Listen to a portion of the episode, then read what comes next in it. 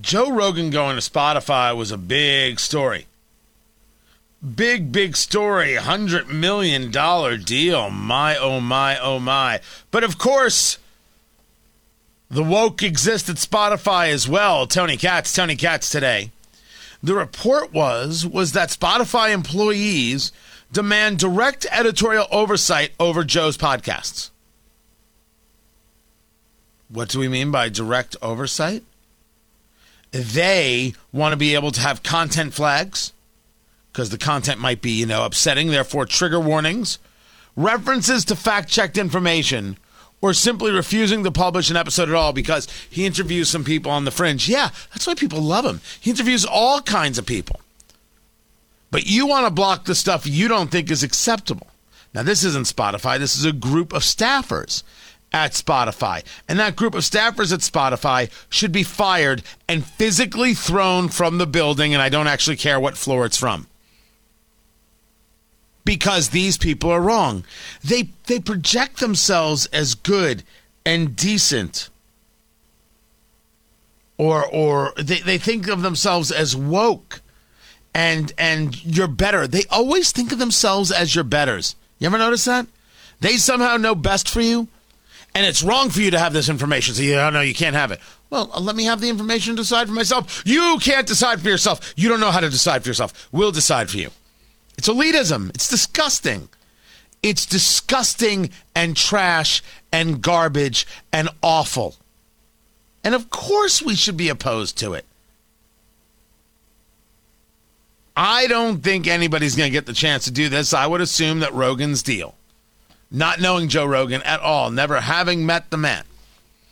I assume Rogan's deal is that I have total control over all my content, and you people are lucky to have me. Just write the checks, shut your face, I'll do the rest.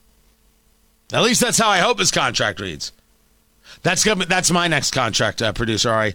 Wait till you see my next contract negotiation. I've never even been in the room for a contract negotiation. It's it's uh, my, first of all, there is something very very enjoyable uh, to be uh, in the room. No one else was in the room where it happened. where it happened. where it happened. You know, I it, sometimes you got to accept the fact that you're not going to get what you want. I think for a lot of people, anybody who negotiated a contract in 2020 just dealt with the reality of coronavirus. Was like, oh, holy hell! All right, these plans, these plans are all changing. Oh, my next contract negotiation, it's gonna, it's gonna be very simple. It's going to be very simple. Uh, here's the number. Sign here. Everybody shut their face and just let me do my job. It's going to be it.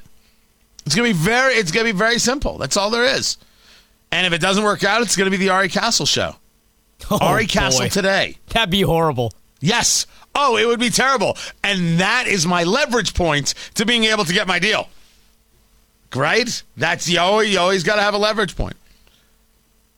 There's no way uh, Joe Rogan accepts that. But I think the bigger story here is look at all the people who want you to know how much smarter they are than you, how much better they are than you. You can't hear this. You won't understand this. We have to explain it to you. That's elitism.